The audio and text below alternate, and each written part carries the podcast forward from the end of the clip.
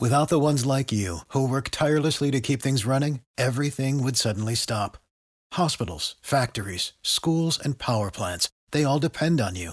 No matter the weather, emergency, or time of day, you're the ones who get it done. At Grainger, we're here for you with professional grade industrial supplies. Count on real time product availability and fast delivery. Call clickgrainger.com or just stop by. Grainger for the ones who get it done. Every team, every topic, everywhere. This is Bleav.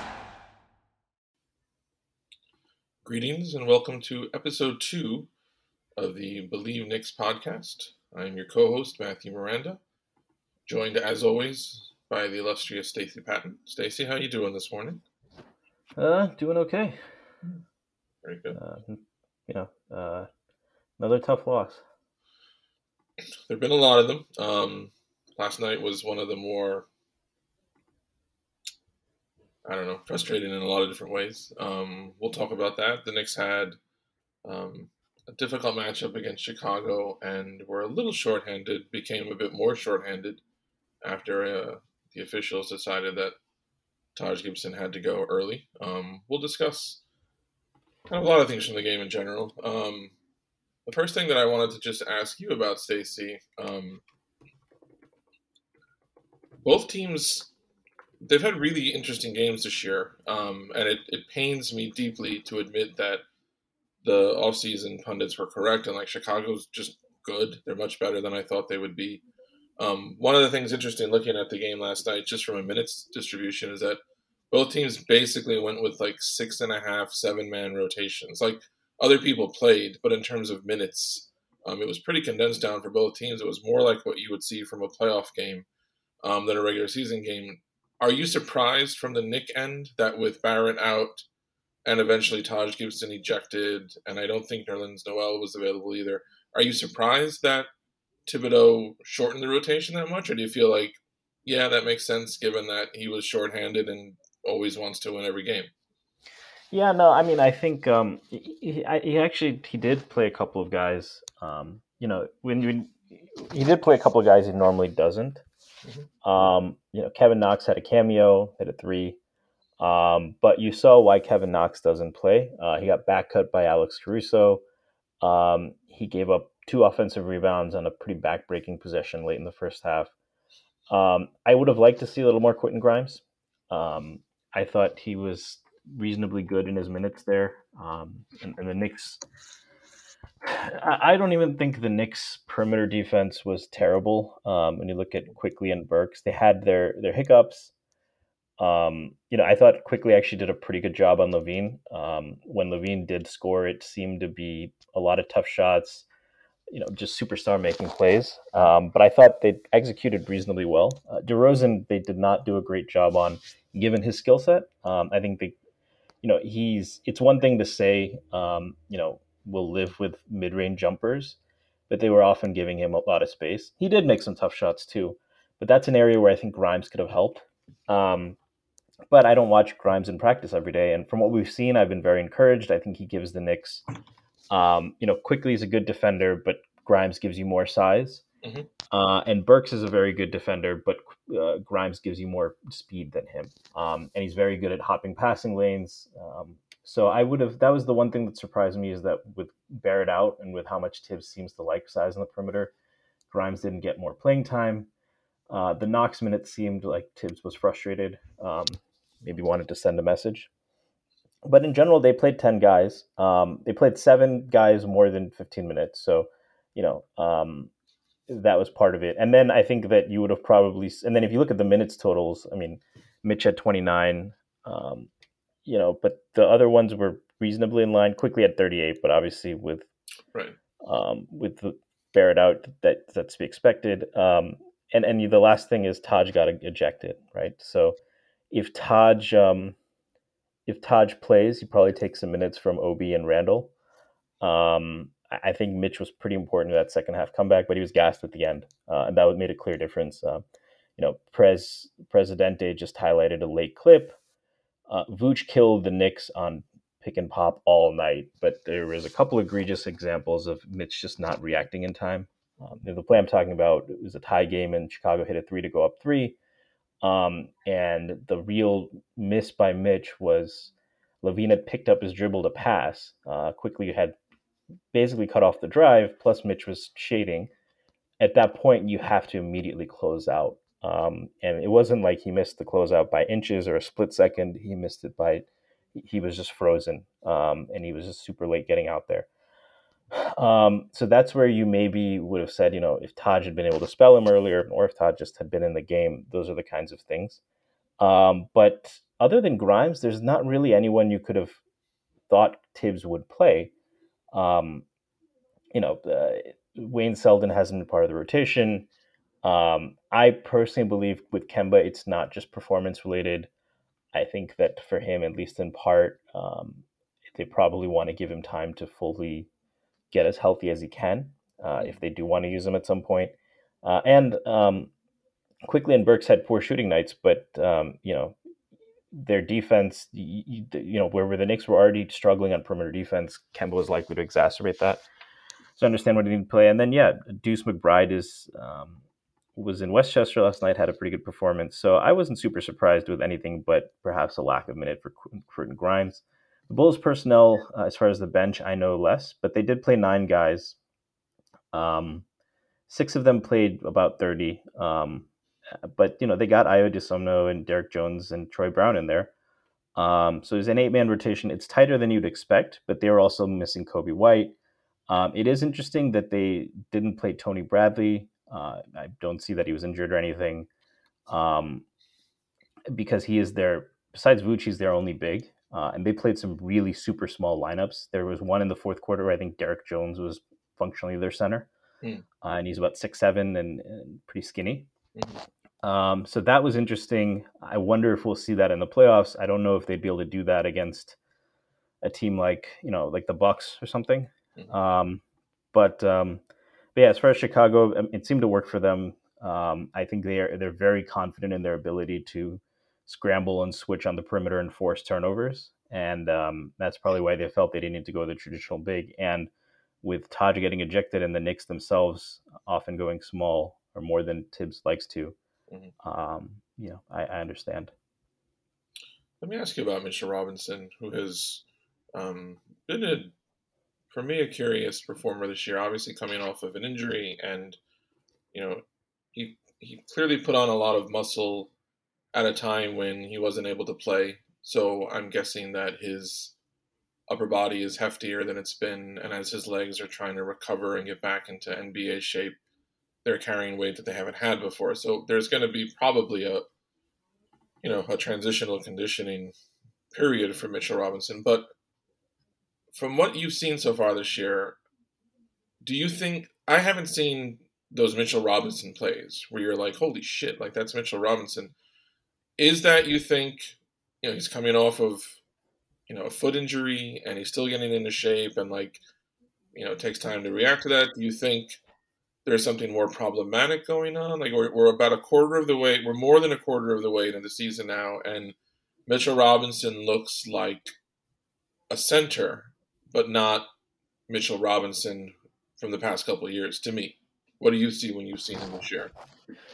Yeah, um, I think you kind of hit the nail on the head. Uh, by his own admission, he has said that he's not 100%. Uh, I don't know if he's referring to conditioning or injury rehab or uh, some combination of the two. Um, but I think the weight gain has made him just a mobile center mm-hmm. as opposed to a set. I used to say he's a center that moves like a wing. Uh, even then, there were some people who disagreed with me, but I really felt like, and but what you when you say I haven't seen Mitchell Robinson plays, the big thing I think to me, and you know, correct me if you're thinking of something else. Even is you haven't seen. I don't think he's blocked a single three pointer this year. Yep, uh, that was something he was known for. He struggled um, on the perimeter. I feel like when he started, Mitch on the perimeter, that was part of his excitement. Was like this guy can be, and now I've heard it in a lot of broadcasts being like, "Well, Mitchell Robinson struggling on the perimeter." That's news to me. Yeah, no, it's and it's uh, it happened in the Nets game too. Uh, he used to be a guy that could switch on to even the best perimeter players and put them in a box, right? And I remember early last game, Harden hit a step back three. And yeah, I mean, do you want to kill someone for getting beat on a step back three by James Harden? No. But Mitch's just was so he had to play so far back, uh, and he closed out. But I mean, he was I don't even think his hand got to eye level on on James Harden there, um, and especially when you know that move's coming. Um, the thing I think is this, right? His mobility, it's not like he's slow now. He is still quick for a center, mm-hmm. but he was able to get away with bad habits that he improved on last year. Um, that he's no longer able to get to, right? So that play I talked about before, where he kind of was late getting out to Vooch, in the past, that's still a very intimidating with that five percent extra speed and leaping ability. That's still a very daunting presence for most guys. It either makes them put them on the ball on the floor, or it affects the shot. That's he has he has just he has very little margin for error now because of that. He's got to um, and what's frustrating is last year, I think he really did improve in a lot of those areas. He cut down drastically on his fouls um, while still maintaining the ability to deter shots all over the floor. Uh, and I, I wonder how much those lack of reps and getting out of that rhythm has also affected him. Um, mean, he's still a young player. He's still only 22 or 23, maybe. Um, so it's it's he's going through it right now, um, and we'll see. I mean, long term, maybe this is a good way for him to be forced to develop those habits, right? Um, you know, like it's almost like if you break your dominant hand and then you have to learn to do everything with your left. Mm-hmm. Um, that's kind of how it is with him having to now focus more on that mental aspects of the game. Uh, I will say in the second half, he was uh, he he. I saw a lot of the old Mitchell Robinson. Um, you know, um, he was he was much more active on the perimeter. He was getting he was more focused. I think that's been an issue often for Mitch. Um, but that then that's where the conditioning comes in, and they were able to attack him late in the game. He got a couple of bad fouls. Um, so, you know, to to sum it up, he just has much less margin for error mentally now, um, which I think he can improve with Tibbs coaching. And you know, the other thing is, I think it'll help him to when the other centers get healthy because he is someone that should be subbed out frequently, keep his energy up.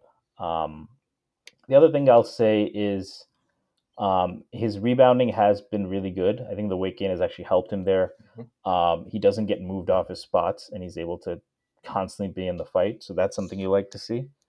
Um, but again, the conditioning can hurt them sometimes critically late in games where, um, you know, there was one maybe it wasn't even late in the game against the Nets, but he had he was down below the rim, and because the the Nets had switched or they were just playing small personnel, he had Patty Mills and Cam Thomas, two six four shorter guys, near the rim, and he allowed Cam Thomas to get that board. Um, and you know, you can say, well, he should have been more physical. You can say he should have jumped higher, but whatever it is, it's clearly like he's not 100% at that point. Maybe he's tired. Um, and that's something that's been unavoidable because uh, Tibbs is still reticent to play Obi with Randle or, or, just go small. And, you know, Taj Gibson, Nerlens Noel um, have been out. Tonight, even Jericho Sims was out. Um, but uh, but yeah, they need more from Mitch. Uh, they need it more consistently, and they need to help him out a little bit too um, with uh, with some of the the subs. And I think that it's it's sad to see because before the season, most people would have said, you know, if you can get him four for fifty two, four for sixty, even that's probably a no brainer. Yep. Uh, now he's he's hurting himself with his payday. Um, so um, you know, definitely something to monitor. I do think it's a little bit worse for him than it is for the Knicks. I think they have options. I thought Jericho Sims looked really good the last game he played. You know what you're going to get from Taj. Um, when he, you know, I thought he was pretty solid on his rotations. Got a couple of, I think, questionable illegal screens calls that got him tossed out. Uh, and then Nerlens Noel is, you know, he again he's he can be disappointing on offense, but um, you know he gives you some of that perimeter mobility that Mitch is currently lacking. Um, and then the last thing is, um, you know, I, I, really hope Obi and Randle are able to prove what they have to Tibbs off on defense because that is a lineup that is extreme that has been extremely effective on offense. They've struggled to rebound, um, but I think that also would help a you know keep Mitch fresh, but b uh, you know, force teams to prepare for multiple looks, and that's something the Knicks didn't really have last year. You mentioned Randle, and you mentioned the officiating, and last night was at least I think the third game in a row that Mike Breen, who is infamously pro referee, was vocally disappointed in the officiating. Um, thought the Taj Gibson ejection was absurd. But as far as Randle goes, what I want to ask you about with the officiating, it's I don't have any interest in whether Randle should or should not complain. Everybody has issues at their job, and everybody reacts to things in different ways, and that's fine. I'm just curious if you think. Do you think Randle seems more put out by the officiating than you would like to see? Or do you think maybe this is an emerging kind of star player and he's probably trying to negotiate his place, you know, with the officials because Julius Randle two years ago was not, you know, a great he didn't have a great resume and now he's this all NBA. I mean, are you troubled by how bothered Randle clearly seems to be by the officiating, or do you feel like, look, this is what happens when players step into that role. He's he's finding his place with them.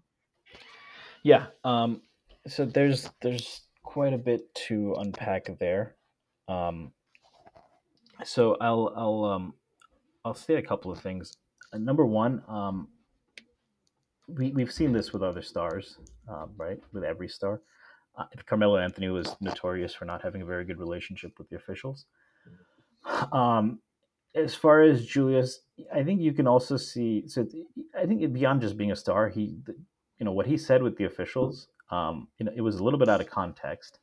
But I think the point they were trying to make is that it is difficult to officiate players like him because they because they are stronger, right? Um, and that what he had said was that they don't call fouls on him because he's stronger than everyone else.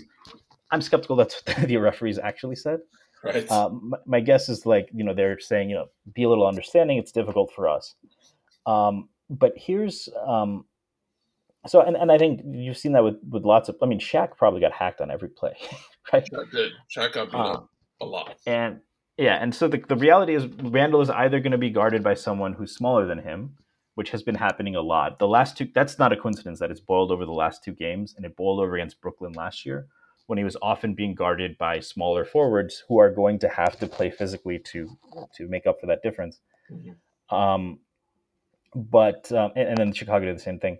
Uh, so that's part of it. Uh, the other thing I'll say is so this year, if you look at so last year, um, Randle had a career year, but he only took 16% of his shots at the rim. Part of that was point guard issues. Part of that was uh, you know, spacing issues. We, we you know we, we can get into that. But this year they have better spacing. Uh, so for his career, he takes 38% of his shots within three feet. And actually, early in his career, it was consistently in the 40s. Uh, and he was used more as a role man. His role has evolved. Um, but this year, he's back up to about 28% of his shots at the rim. But his free throw rate has actually gone down. Um, last year, was at 33%. This year, he's just under 30%. At, he's at 29%. And for his career, again, he's at 37%. And this is a career low in terms of free throw rate. Um, so it does seem like there is a lot of contact that's going uncalled. Part of that may be the rule changes, but again, those rule changes were designed for you know people foul baiting, right? Whereas for Randle, it's mostly good hard drives, and I think you know he. I think there was a stat I saw yesterday. He hasn't taken a three pointer or made a three pointer since. I don't think he's made a three pointer since November 23rd, uh, which is alarming for multiple reasons. Um, he didn't take one last night. But I think part of that is he's making a concerted effort to get all the way to the hole, which is something we've wanted to see. I think we'd like them to come more at the ben- at the expense of mid-range shots, but he's also been doing a better job of late passing the ball because I think he realizes, you know, when he attacks the paint um, and he can eat up space and get to 12, 14 feet, that makes him a lot more dangerous, not just as a shooter, but as a passer. So I think that's where a lot of the frustration is coming from. Um, as far as whether it's concerning or not, um, for me, what I'll say is this: he didn't get fined. Um, I think um, you know there definitely seems to be a little bit of bad blood between the refs and the Knicks. I think Taj was some collateral damage on that because mm-hmm. for him to get two technicals back to back, usually after one tech, the player carries on a little bit, and the ref will be like, "Okay, I've yeah. warned you. Give them a chance to compose themselves." But he, the, the ref, just had a quick trigger, right? Um, so that could be a little bit where you know Julius disclosed what the refs had said to him. They probably didn't like that. Um, but I'm not worried so much about his relationship with the refs, or you know, that's something that I think a lot of people brought up with Melo. For me, he he is someone who thrives off of positive energy, and for whom negative energy is also contagious. When he has a poor shooting night, it affects his defense. When he's frustrated about calls, he's late getting back, and that can't happen, right? Um, you know, you can talk to the officials after the play, um, you know, but you cannot let it affect the team. Not when you're the team leader. Um, not not on a consistent basis, right? You you see that happen with LeBron sometimes, an isolated play where he's mad and he doesn't get back. Mm-hmm. But those guys aren't doing it consistently or to the level that it affects the team. Uh, and that's more concerning with Julius. Uh, I'm sure Tibbs will talk with him about that. Uh, I think Tibbs himself is a very fiery guy, and the team feeds off of that. Um, but to answer your question, um, I'm not super concerned. Um, I think that part of it is gamesmanship. You know, after the, but the, there there are other teams who handle this better, right? Uh, you know, say what you want about Daryl Morey and his PowerPoint presentations and all of that, but the Knicks are capable of sending tape to the league office and saying, you know, Randle is driving the ball and he's getting hit and he's not getting calls, right? And just be mindful of that when he's officiated. Um, so, and, and I think they will, they probably are using back channels to do those kinds of things. Um, but, um, but yeah, that's kind of my take on that. I'm curious. Last night, the Knicks were outscored in the first half, 69 to 51, and then they won the second half, 64 to 50.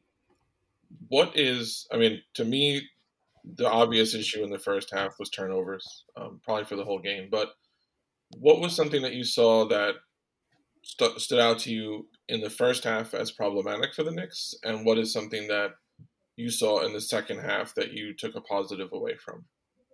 Yeah, so I mean, I you you nailed it. The first half and really the first quarter, turnovers were just a massive issue, right? They, if you look at the first quarter, the Knicks scored 19 points. The last three quarters, they scored 32 in all three of them. Mm-hmm.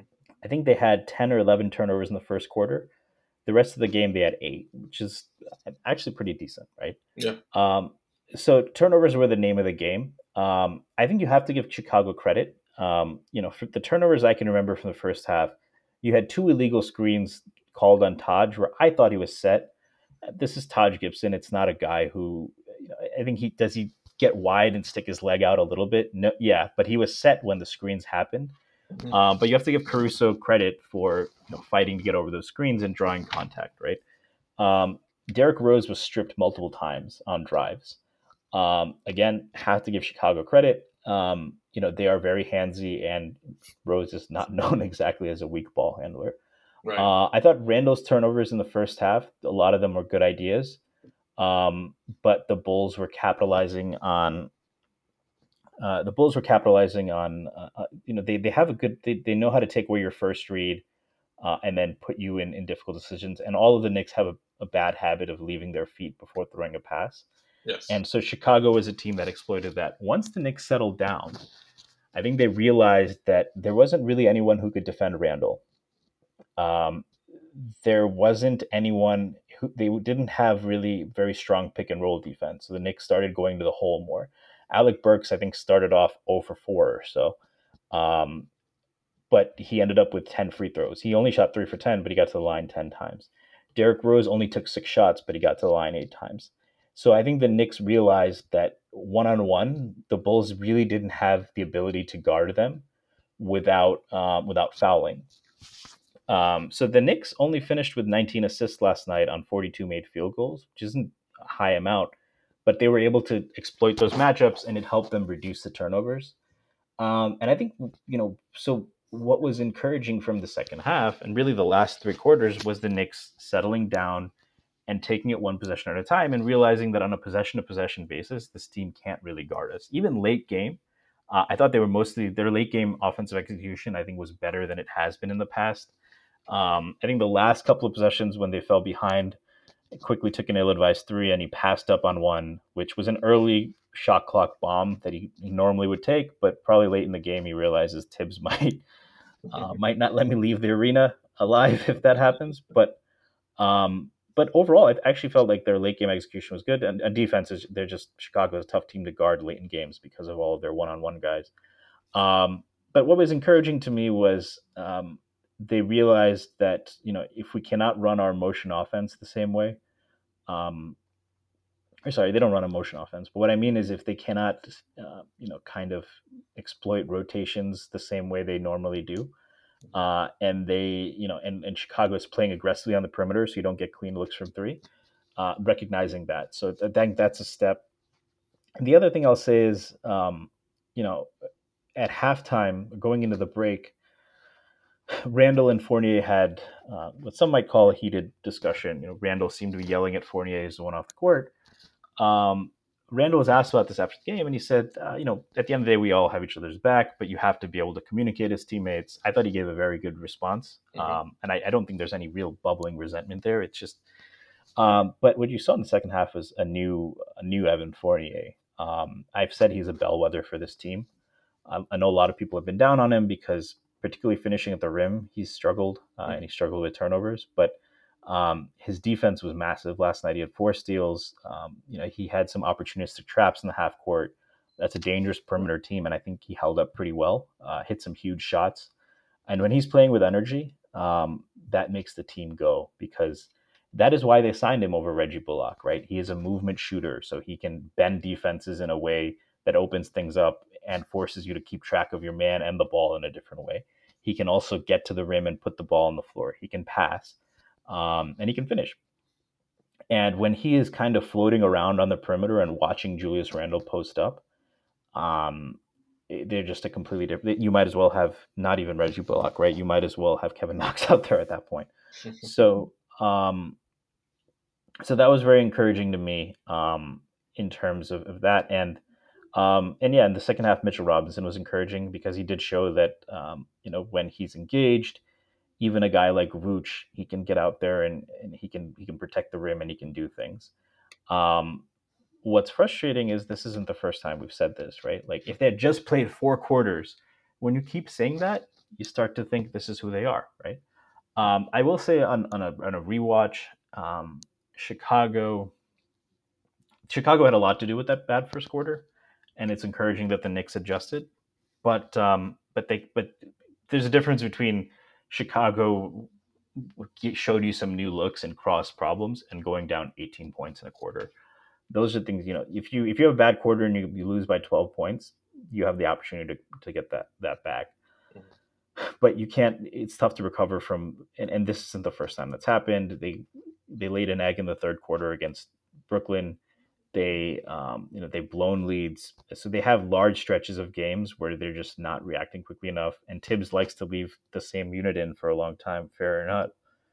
Um, fair or not. So um, the other um, so, so i mean and I, I made this point on twitter but i think it's almost like you know when you're a kid your mom tells you you know if you have homework due in a week or something don't push it all to the last minute right or, or get things done ahead of time.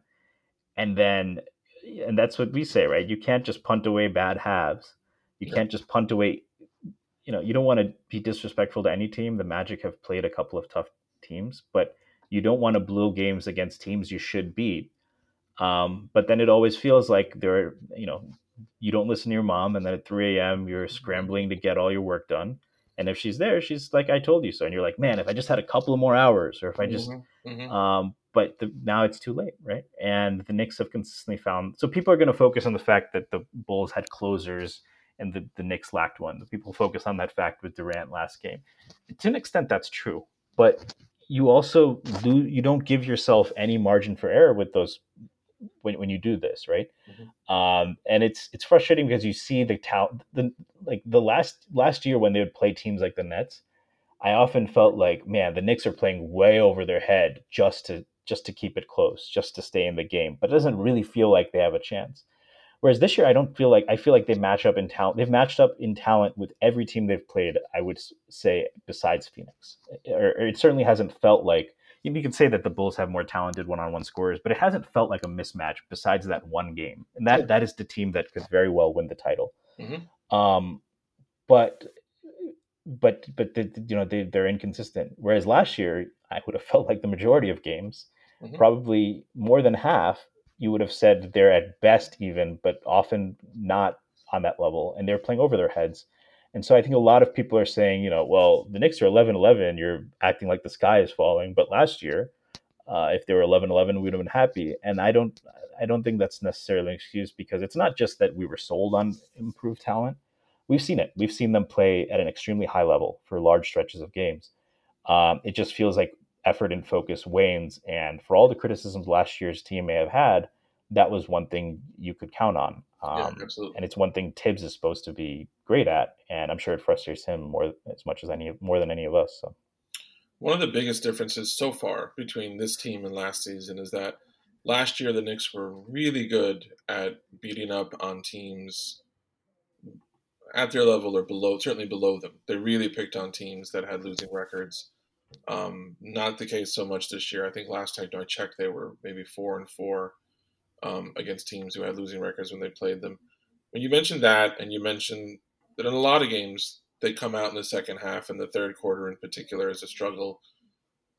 Not that you can just oh it's it's this one thing there it is, but is that on coaching? Like, is there a concern that the Knicks, you know, Thibodeau has a lot of strengths, but our teams maybe out coaching the Knicks that they have so many third quarters, especially, or do you think it's more effort? It can be a thing where like Tom Thibodeau in year two is maybe not as easy to play under as he was in year one. You know, I mean, he doesn't he doesn't last nine years in places, and I know it's I'm not at all suggesting you know there needs to be a Thibs watch. I'm just curious. Have you seen enough problems in third quarters or with teams that you think the Knicks should handle that it's making you wonder? You know, we don't usually look at the coaching, especially when the guy won Coach of the Year last year, but like maybe that's a concern or maybe not. What do you think? Yeah, um, I I'm not in that locker room. Right. Um, so I'll start with that. Um, I I don't know that it's that. I don't think there's frustration with Thibs so much. Uh, I think my frustration is more. I think he sticks with lineups too long. That is a coaching choice. I'll say this: I'm also a Michigan basketball fan, and obviously college and the NBA are two different sports. But one thing I've noticed is Michigan has struggled to to get offensive flow, and they've been rotating a lot more, and that has the opposite impact. It can prevent continuity. And I've seen that with other teams. I think we saw that a lot. Uh, we saw that at times with other coaches on the Knicks. Um, so I, I, get why he does it. I get that there's a principle there, uh, and there is a trade-off between you know letting guys kind of get comfortable together versus um, you know being able to find the quote-unquote optimal lineup.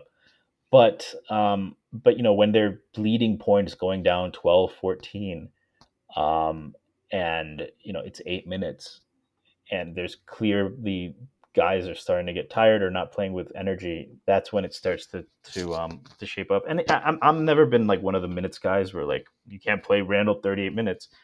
Um, it's more when you play them 10 to 12, sometimes 14, 16 minutes at a stretch that you um you know that that it, like Burks played I think 42 minutes last night and I think he had multiple stretches of 14 15 minutes mm-hmm. where um at that point, and Burks had to play two ways, right? He's guarding either DeRozan or LaVine on, on defense, and he's the point guard. Um, that's where you're like, you know, you had Derrick Rose and Immanuel Quickley. Um, you know, you can you can keep those guys a little bit more fresh. Um, and you know, people are going to say, well, you're an NBA player. You know, these players are soft. Blah blah blah. You can say all of that, right? But again, other teams are doing that. Are are, are putting their guys in better positions, and um, and they're they're succeeding as a result of it. Um, you know, the the Bulls, uh, you know, DeRozan played 38, Vooch played 33, LaVine played 35, but they were they were subbed pretty frequently, um, and they were staggered. Um, and you know that's and and so I remember in, the fourth quarter, uh, the Knicks tied. Uh, Vooch came in, hit a three. Um, a couple possessions later, DeRozan came in, um, hit a jump shot, right?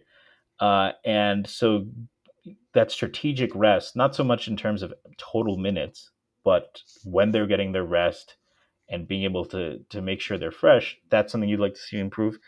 As far as the players not being able to play for him, I haven't seen that as much. I think last year when you talk about so first of all, last year they had some bad third quarters too. Um, but I think this is just a team that seems incapable of playing with energy until their backs are against the wall. Uh, they seem to get frustrated when things snowball Yes. Um, and then they revert to bad habits. But you've seen them start games on fire, um, and then you've seen them blow leads. You've seen them um, fall into big holes, and then they start playing with more energy and come back. Um, but it seems like last year, last year they all had something to prove. Like Randall, Randle, we know the kind of offseason he had. He wanted to come back and show what he could do. Uh, Mitchell Robinson had been criticized and was playing for his payday. Um, you know, uh, you had some journeyman guys who were trying to stick. You had kind of this underdog chip on their shoulder mentality that was always there. This year, it's a little bit different. This year, they expect to be good. Um, and I'm not saying they're not hungry, but they have stretches where they kind of they, they pick their foot off the gas or they play with less purpose.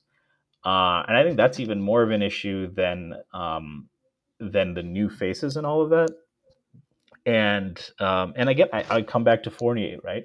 Because that he's he's a vet and he's gotten paid. He's a good veteran player, um, and so he also he he has a tendency to float in and out of games. And when he's engaged, it energizes the entire team. But he, you know, when he's not, it's usually a sign that there's ISO. How much is he the cause and the effect of that? How much is that building off of each other? I don't know. There does seem to be sometimes frustration among guys where uh, I think there was one play late where Mitchell Robinson was late closing out on on Vooch, and Fournier had an opportunity to rotate over, but you know you get so tired of covering up for mistakes that you don't do that. Those are things that weren't happening last year, um, and um, and I don't know if that's more frequent subbing, but that is a quality of this personnel that results from being feeling like a more established team than the chip on the shoulder, fight for every tooth and uh, fight for every fight tooth and nail for every inch. Mm-hmm. Combine those two. Um, that uh, for 48 minutes that we're not quite seeing this year. Uh, maybe that's the curse of having more talent, but um, but as, as, far as how much of that is on Thibs, um, I, I, don't think it is as much. Um, but I think he could do more to keep starters fresh with rotations. I think there can be more consequences for some of the vets. If Fournier is dogging it, put Burks in or, or Rose or, or, those guys in. Um, but um, but as far as actually the players responding to Thibs, I don't think that's as much of an issue as I think it might have been in you know Minnesota, for example. Like I, I, think from what we've we know about this yeah. team, they're all gym addicts. Um, you know, we don't have any guys that dog it. They have veteran leadership uh, you know, I think in Minnesota, you know, there were, you know, what the, this what a lot of people are saying was the the younger guys don't really like how he rates them. If there's one thing the younger guys in the Knicks have, Immanuel Quickley, RJ Barrett are known as 99th percentile work ethic guys.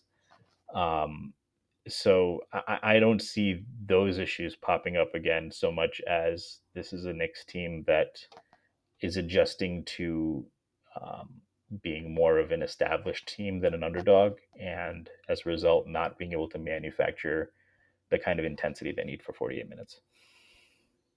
Well, and I mean, at some point, like they're not kids, so Thibs can yell and scream all he wants, but it yeah. has to come from within. yeah, yeah, yeah, very true, very true. Uh, one last question on Chicago. Um, the Knicks and Bulls have played three games this year. Um, they're separated over those three games by a total of nine points. The Knicks won the first one. The Bulls have won the last two. Um, Chicago is second right now in the standings. It's very early, obviously, but Chicago is second. The Knicks are tenth. Are the Bulls? Do you think? Are they just better than the Knicks? I thought when the season started, this was a, a comparable team. This was a team that you might see a four or five matchup between the Knicks and the Bulls, or maybe something in the play-in tournament. And the two teams have different personnel and different styles, but are like relatively in the same ballpark, and they've played close games, and it's early.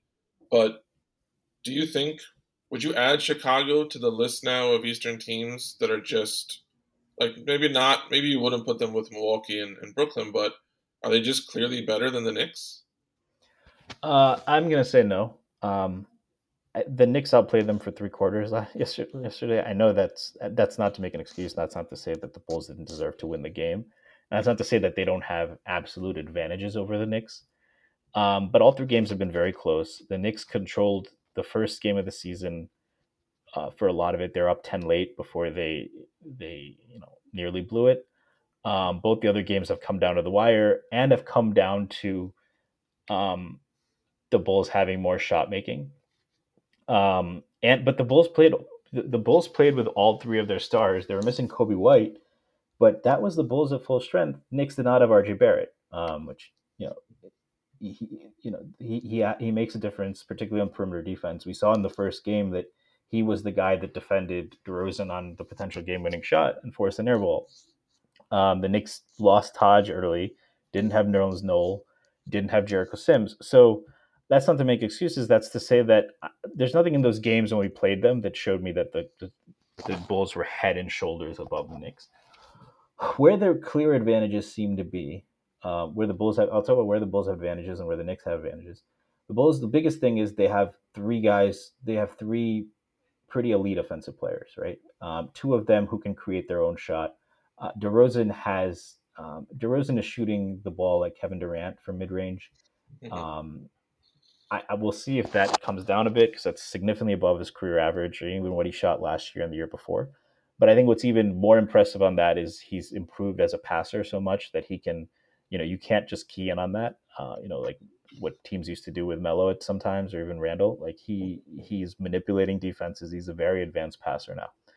Uh, so they have three guys, and late in games, it seems like the Knicks can never get a stop against them. Yep. The other thing is that they this is a team that does play hard for 48 minutes. Um, even when the Knicks came back last year, day I didn't think it was Chicago taking their foot off the gas. Uh, and they've they've complemented their stars with guys like Alex Caruso and Lonzo. I mean, Alex Caruso was everywhere last night. I think he had the most Caruso stat line. He had six points, six yeah. assists, six rebounds, Four three steals. steals. Yeah, yeah, I love that. um, and then you, you have Lonzo plays very hard. Uh, and then I think their stars, LaVine has LaVine is a legitimate plus on defense this year, which is something I would have never said about him in his career. Mm-hmm, mm-hmm. Um, they're able to hide DeRozan pretty well because everyone plays hard and tenacious. And Vucevic has also improved his defense. He'll never be a rim protector, but he generally is in the right spot and he gets his hands on some balls by using his size. Um, so those are the two big differences right now, and that's why they're they're four games ahead of the Knicks, I think. But there is a cost to that. As we saw with the Knicks last year, sometimes in the regular season, playing hard means getting away with things you don't necessarily get away with in the playoffs. And the Bulls have their Bulls defense has been much better than I've expected. They didn't really have a rim protector, and I thought that would matter more than having Caruso and Lonzo on the perimeter. Um, but the thing is, what the Knicks were able to exploit is that Chicago struggles to um, struggles to defend without fouling. Uh, they want to get a lot of turnovers. Uh, they know they're undersized. They're going to make up for that with playing physically. And there were, I mean, you mentioned Breen before, but Breen, there were multiple times where uh, Knick would get mauled and the, the, refs wouldn't call a foul, and even Breen was just dumbfounded there wasn't a foul. Um, and I think it's a little bit like the, the peak Seattle Seahawks defense, where you know I think there was a quote. I don't know if it was directly from Pete Carroll, but essentially they were characterized by saying, you know, they're not going to call pass interference on every play. so you can you can get handsy and take your chances, and um, you know it, it just they're not going to do that. It's just a, a human thing. Right. I, and that's what it seems like the Bulls do. And that's not to take away from them. Um, it's admirable to make that kind of a scrappy effort work. Um, but it is a thing, and it's a thing that I think teams can exploit in the playoffs. And if we, the Knicks went to seven games with them, I think the Knicks would be able to exploit that. And the Bulls like to defend Randle the way the Hawks do, but they don't have the personnel to do that. I think he's had pretty good games every time we've played yeah. them. Yeah. Uh, and I wouldn't expect to see him have the kind of struggles that he had last year. And the Knicks are routinely putting five offensive threats on the floor, uh, particularly when Nerlens Noel isn't out there. Um, so no, I, I, don't think the the Bulls have are head and shoulders above the Knicks in a I think a seven game series probably goes seven games. Um, I think a lot of people would say because they have LaVine and DeRozan, that's the that's the bigger mis, uh, you know that's the biggest difference. But I think if the Knicks play hard, but I think the, the bigger thing that's concerning is the intensity that Chicago is able to bring for 48 minutes. Um, because that means that they're not going to have the lapses that top heavy teams normally have. And then you can give it to your stars to close. But again, that intensity comes with certain shortcomings, namely that they're undersized. And I think a team can exploit that in the playoffs. And um, not only do I think the Knicks would have close to a 50% chance of winning a series, um, which to me puts them in the same tier, but I also think the Knicks match up better with a team like um, with Milwaukee than Chicago um, because I, I, don't know what Chicago is going to do with Giannis. Um, what does anyone do with Giannis? That's not to say the Knicks can defend him, right. but they have some options.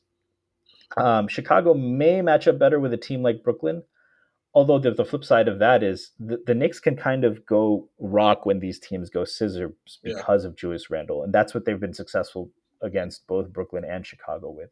Chicago is going to try to beat Brooklyn at their own game, um, and at that point, it's just would you rather have Durant and Harden or LaVine and DeRozan? Uh, I do think Vooch can cause some problems for Brooklyn, but you know they'll get Nicolas Claxton back. Um, they've showed the ability also to play small. So um, so even then, I, I, I think that I would put the Bulls in the same tier. Um, but what worries me and what impresses me more about the Bulls compared to the Knicks is um, is their ability to bring intensity for 48 minutes. But having said that, they do like when they have all three of their guys, like that LaVine Vucevic pick and roll is incredibly tough to defend. Um, you know, I think the Knicks could probably go opt to go small later, but then we'll see. Vooch may start punishing them in the post. He's still capable of that. But you saw there, and you know, you can clip and you can say, you know, Randle is late getting out to help," or that, you know, like. But it's just, I mean, the option, the other options are you have LaVine coming downhill, um, so they are very tough to defend, and they have a bread and butter play that um, they have a bread and butter play they can go to against pretty much any team. But specifically against that team, the, the Knicks do too, right? I think they don't really have an answer for Julius Randle. Um, and if the Knicks execute on offense, they're capable of scoring too. So I, I, see them as pretty evenly matched still. It's very sad to me that Chicago lost Patrick Williams for the year because to have him available, particularly when they get to the playoffs with some of the matchups they they get would get into, would be really really interesting to see because he was really um, showing some impressive signs as a as a four for them. Yeah, um, and that would complement a lot of their aggressive perimeter players so well because mm-hmm. um, you know you're you're you're trying to get into the paint, but then if they can funnel them to someone like Patrick Williams, that gives them another another uh, dimension to their defense. I'm glad you mentioned Caruso and his Antichrist stat line because I love guy. Like if you look at his box score last night, he shot two of seven. He does a little bit of everything. He's plus twenty one in a game where nobody else, even on Chicago, was like in double digits. Like he is, and he's in in thirty minutes, right? So this isn't just yeah, some statistical in, His hands are incredible, and what I was really struck by with Caruso, in all, you know, full disclosure, I have been fascinated by Alex Caruso since I first saw him because I think the first game I I think the first time I took note of him was just him dunking on somebody and like I I'd never seen him play. I'd never heard of him. This was years ago. I've really been interested in his career as he's come along, and I was really struck last night, not just by. I mean, he had a dunk last night too. He had a beautiful alley oop that he finished. He is a devastating perimeter defender, but also the number of times, particularly in the first quarter, when someone would pass the ball, you know, to Caruso, kind of as, as they were swinging it, and he would these make these one-handed whip passes, not to who was open, but to the guy that was going to be open after the rotation went to A. So like instead of flipping it to A and having them swing it to B and B gets a decent shot, Caruso would immediately whip it to B and the defender wasn't quite ready to get. I was really, really impressed with his passing. Um, he's a hell of a player. Yeah, um, I, I, think it's it's tough to argue against that, and I, I think that um, you know those kind of players because he, he's very multidimensional in a way that a lot of those kinds of players aren't. You know, hustle players. Mm-hmm. Um, because to your point, he has legitimate offensive skills, right? Um, you know, if you think about the type of player he is. Um, he's not really a Tony Bradley or Avery Bradley type who were, you know, one dimensional guys. Uh, he's from like the Ricky Rubio family tree, shades of Marcus Smart, right? Uh, now, Marcus Smart is much more physically gifted than than Alex Caruso. Ricky Rubio is a much more skilled ball handler. Um, but yeah, the way he passes the ball, the way he knows that he can't really get to the rim, but he can still threaten defenses. Um, you could probably put TJ McConnell in that in that hmm. group mm. as well although Caruso is a more effective shooter, like you know he's not pulling up from three a ton, but he's very efficient and he's not really a guy you want to leave wide open. No. Um, yeah, I mean he he's very annoying. He's the kind of player you hate playing against. Um, but you know, at this point, there, you know, we tend to we tend to you know give backhanded praise to those kind of players and those kind of things. Um, you know, guys like TJ McConnell, you know, he's a scrappy guy. Then you have all of the the players normally used for white player, the the yes. attributes normally used for white players, mm-hmm. and uh, I think Caruso has just transcended that. Even if you know there's similarities, because he legitimately has the ability to threaten defenses, and he's not just he's not just a try hard. He has a lot of those try hard plays. Yeah, yeah. Um, but he's physically an NBA player. He has the motor, uh, and and is just a, a, very skilled and intelligent passer. Um, and that's a legitimate. It's not just an energy guy. It's not just a guy who gives the Bulls a different dimension. Uh, it, it's a plus on any team. Uh, I think you could legitimately he would add a lot of value on any team. Um, and um, and yeah, he was a big reason they won. Let's let's not kid ourselves. Um, you know, he was getting rebounds. He was you know snuffing out actions. He was forcing the Knicks to to to make extra passes, make extra plays um, take longer to secure rebounds. Um, that that's a huge huge difference. And then he was he rarely made the wrong play on offense, and you know he was punishing the Knicks for mistakes. So that dude would be a god if he was a Knick. The crowd would eat that guy up if he was. we had we had a guy similar to that. I'm not. I don't think he's quite the motor of, of Alex Caruso, but Frank did give the Knicks that dimension. There's a reason why a lot of people like mm-hmm. him. Mm-hmm. Uh, I think Caruso's probably a little bit more dangerous off the dribble uh, than Frank, at least as a passer. Yes. Um, yes. But uh, but that's you know that's the kind of player that um, that adds unseen value and, and is underrated by guys who are obsessed with you know one on one shot creation. Do you think the Lakers regret yet choosing Westbrook when they could have had Caruso and DeRozan? Uh, no, I, I don't think that's the case. Um, I, I think um, I actually don't hate the Westbrook move as much as a lot of people do. Um, I think when LeBron gets healthy, they'll stagger him and AD more. Um, I think of late Westbrook has has found more success. I think the reality was um, they were going to be top heavy no matter what. Yeah. Um, and the question was, do you run it back with AD and West? And uh, they were going to be top heavy no matter what. So the question was, do you run it back with AD and LeBron, bring back Caruso? Um, and KCP guys who fit well around them, especially in the championship run. Or there's multiple things, right? Do you double down on being top heavy? And also, uh, you, you're going I mean, you're lucky to get 60, 65 games from Anthony Davis and LeBron at this point. Um, so you might as well give yourself, you, they ended up with the seven seed last year. That was the biggest loss, right? So if they can tread water um, while guys are getting load days or those kind of things, that was probably the bigger consideration to them. And I can't really second guess that uh, because they're in a different spot than a team like the Bulls, right? Which is mm-hmm. young stars in their prime who probably can play a lot.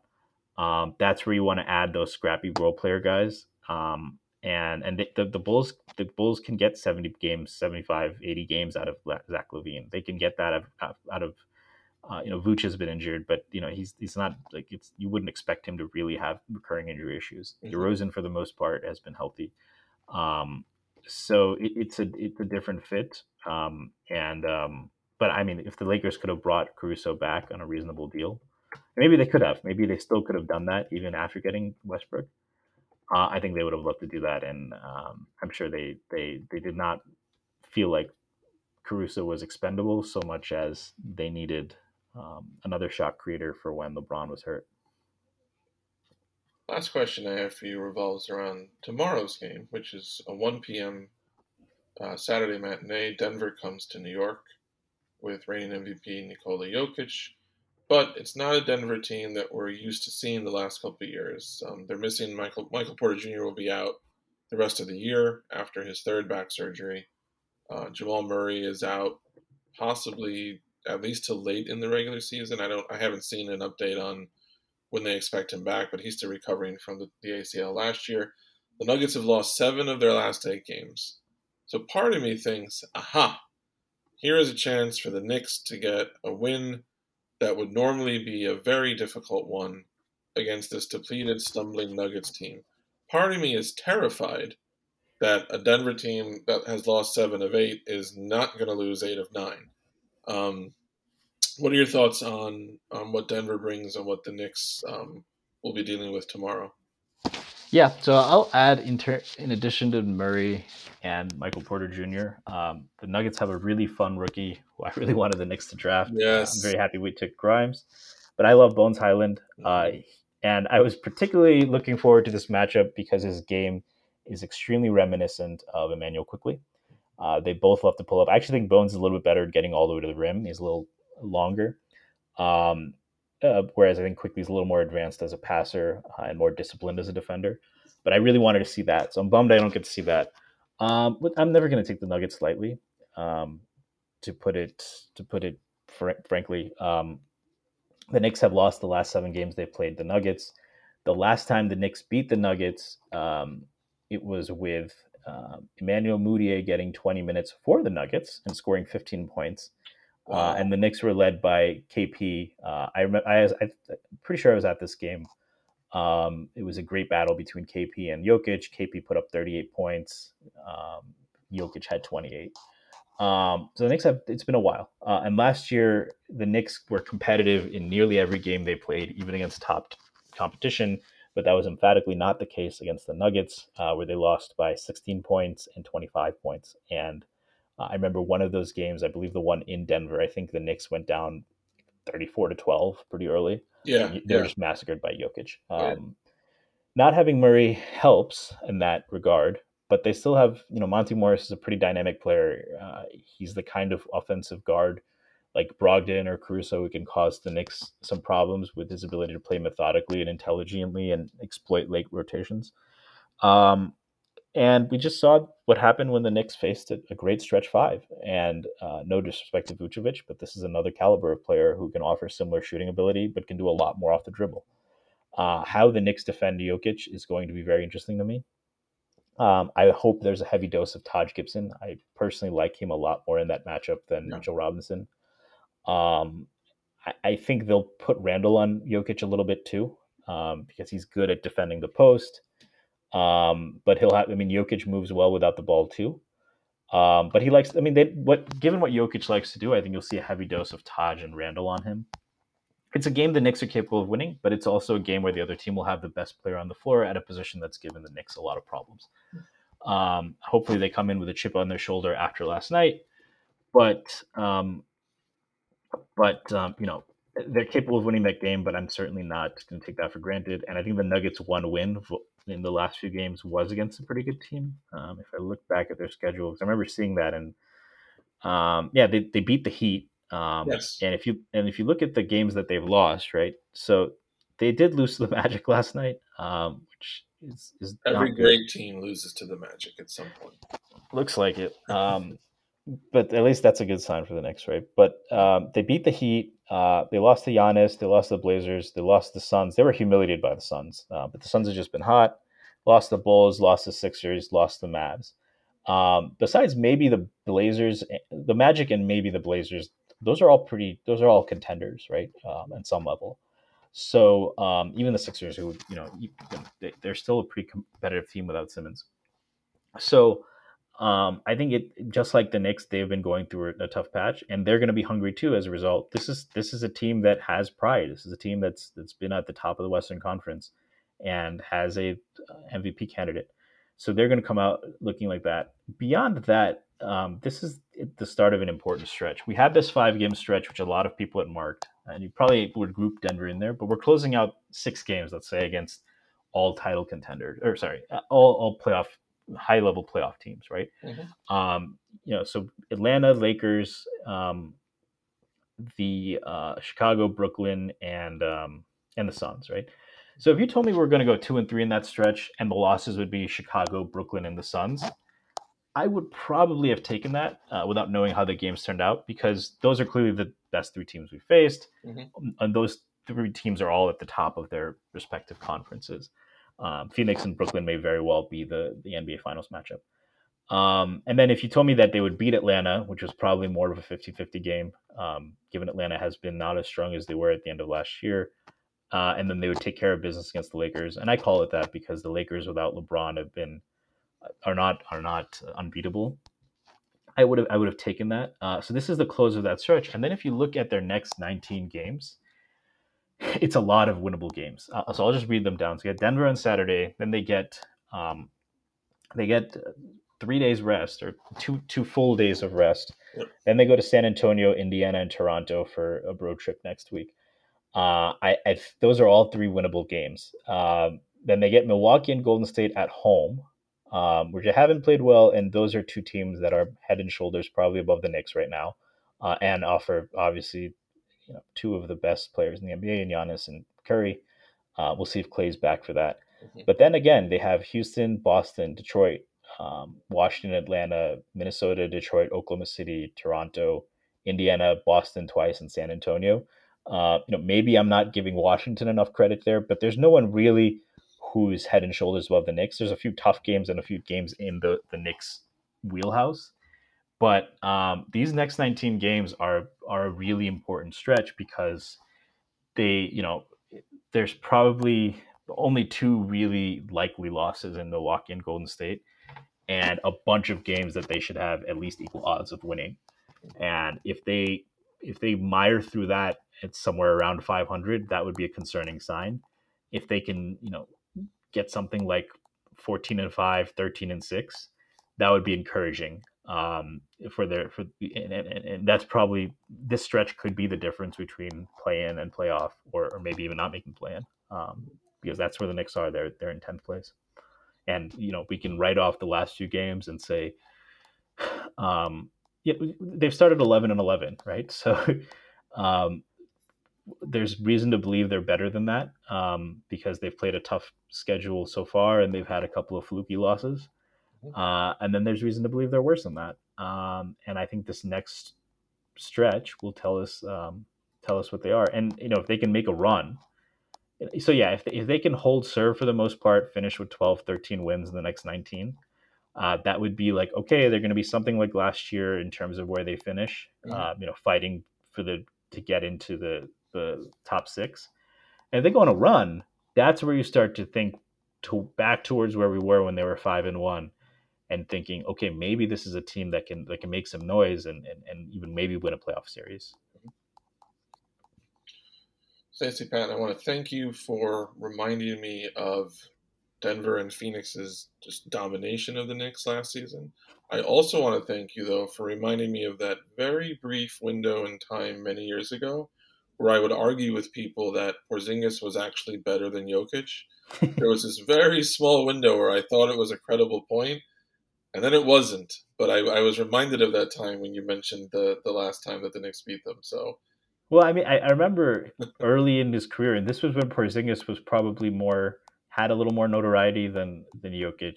Yeah. And Jokic gave him 41, and this was before KP put on some weight, and Jokic just bullied him. And then he came back the next year, and he had that 38 game, and that's like, well, now KP can fight back. And then it was like, no, he really can't. Very good.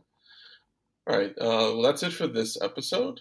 Um, Thank you for hanging out with us and check out the Knicks Saturday at 1 p.m. against Denver.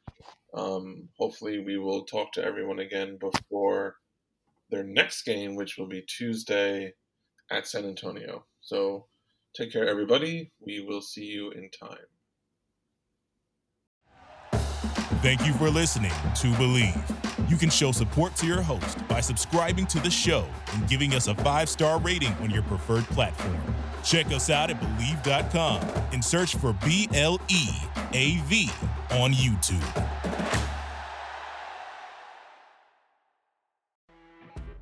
You know, when you're listening to a true crime story that has an unbelievable plot twist that makes you stop in your tracks? That's what our podcast, People Are the Worst, brings you with each episode. I'm Rachel. And I'm Rebecca. We're identical twins who love true crime cases that make you say, didn't see that coming, and we hate the people responsible for them. Listen to People Are the Worst now on Apple, Spotify, or wherever you get your podcasts.